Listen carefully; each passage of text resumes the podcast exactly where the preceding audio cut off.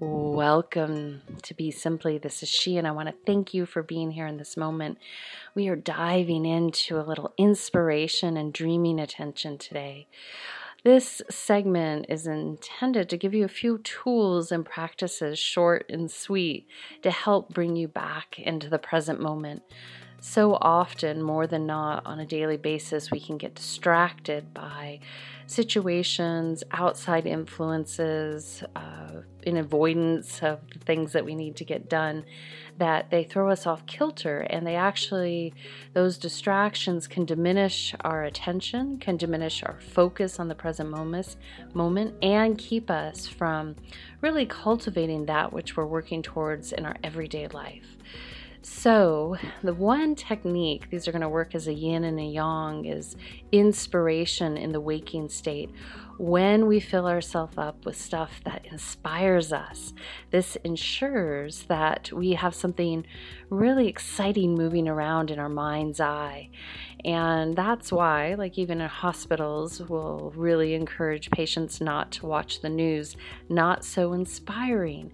Now, if you're inspired by politics or history, then read a great book about those subject matters, learn about them, or research them in a way that puts you in the driver's seat and can make you a thought leader, a wisdom keeper on the subject versus being led by maybe information that's not actually true.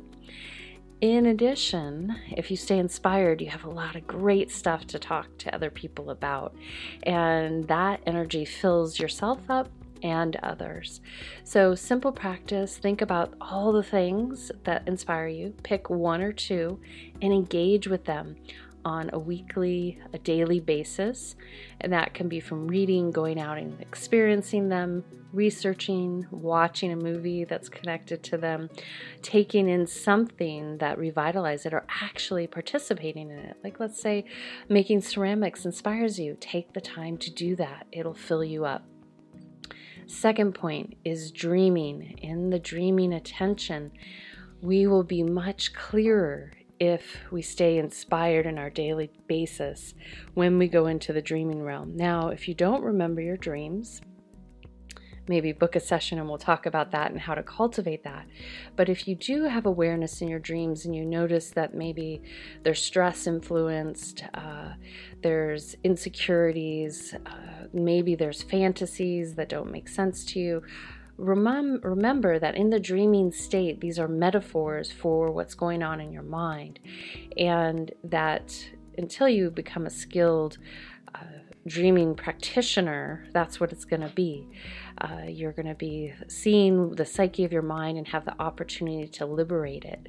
So, I want you to try this technique, meaning, even if you don't remember your dreams, do something, take something in that inspires you before you go into your sleep state, even if that's meditation or being in quiet repose or reading something that's really heartfelt or maybe even has a, a bent that will elevate your consciousness. Take that with you uh, into the dreaming realm versus maybe some not so uh, exciting or maybe even superfluous content that doesn't really serve you. Like surfing social media isn't going to be the best for you before you go into the dream realm. So, until next time, practice being inspired, go into the dreaming realm with that inspiration and see what happens. Report back. Feel free to email me at s at suzannetoro.com. Again, that's s at suzannetoro.com. Until next time, this is she signing out with a full heart, a soft gaze, a big smile, and a namaste. Be simply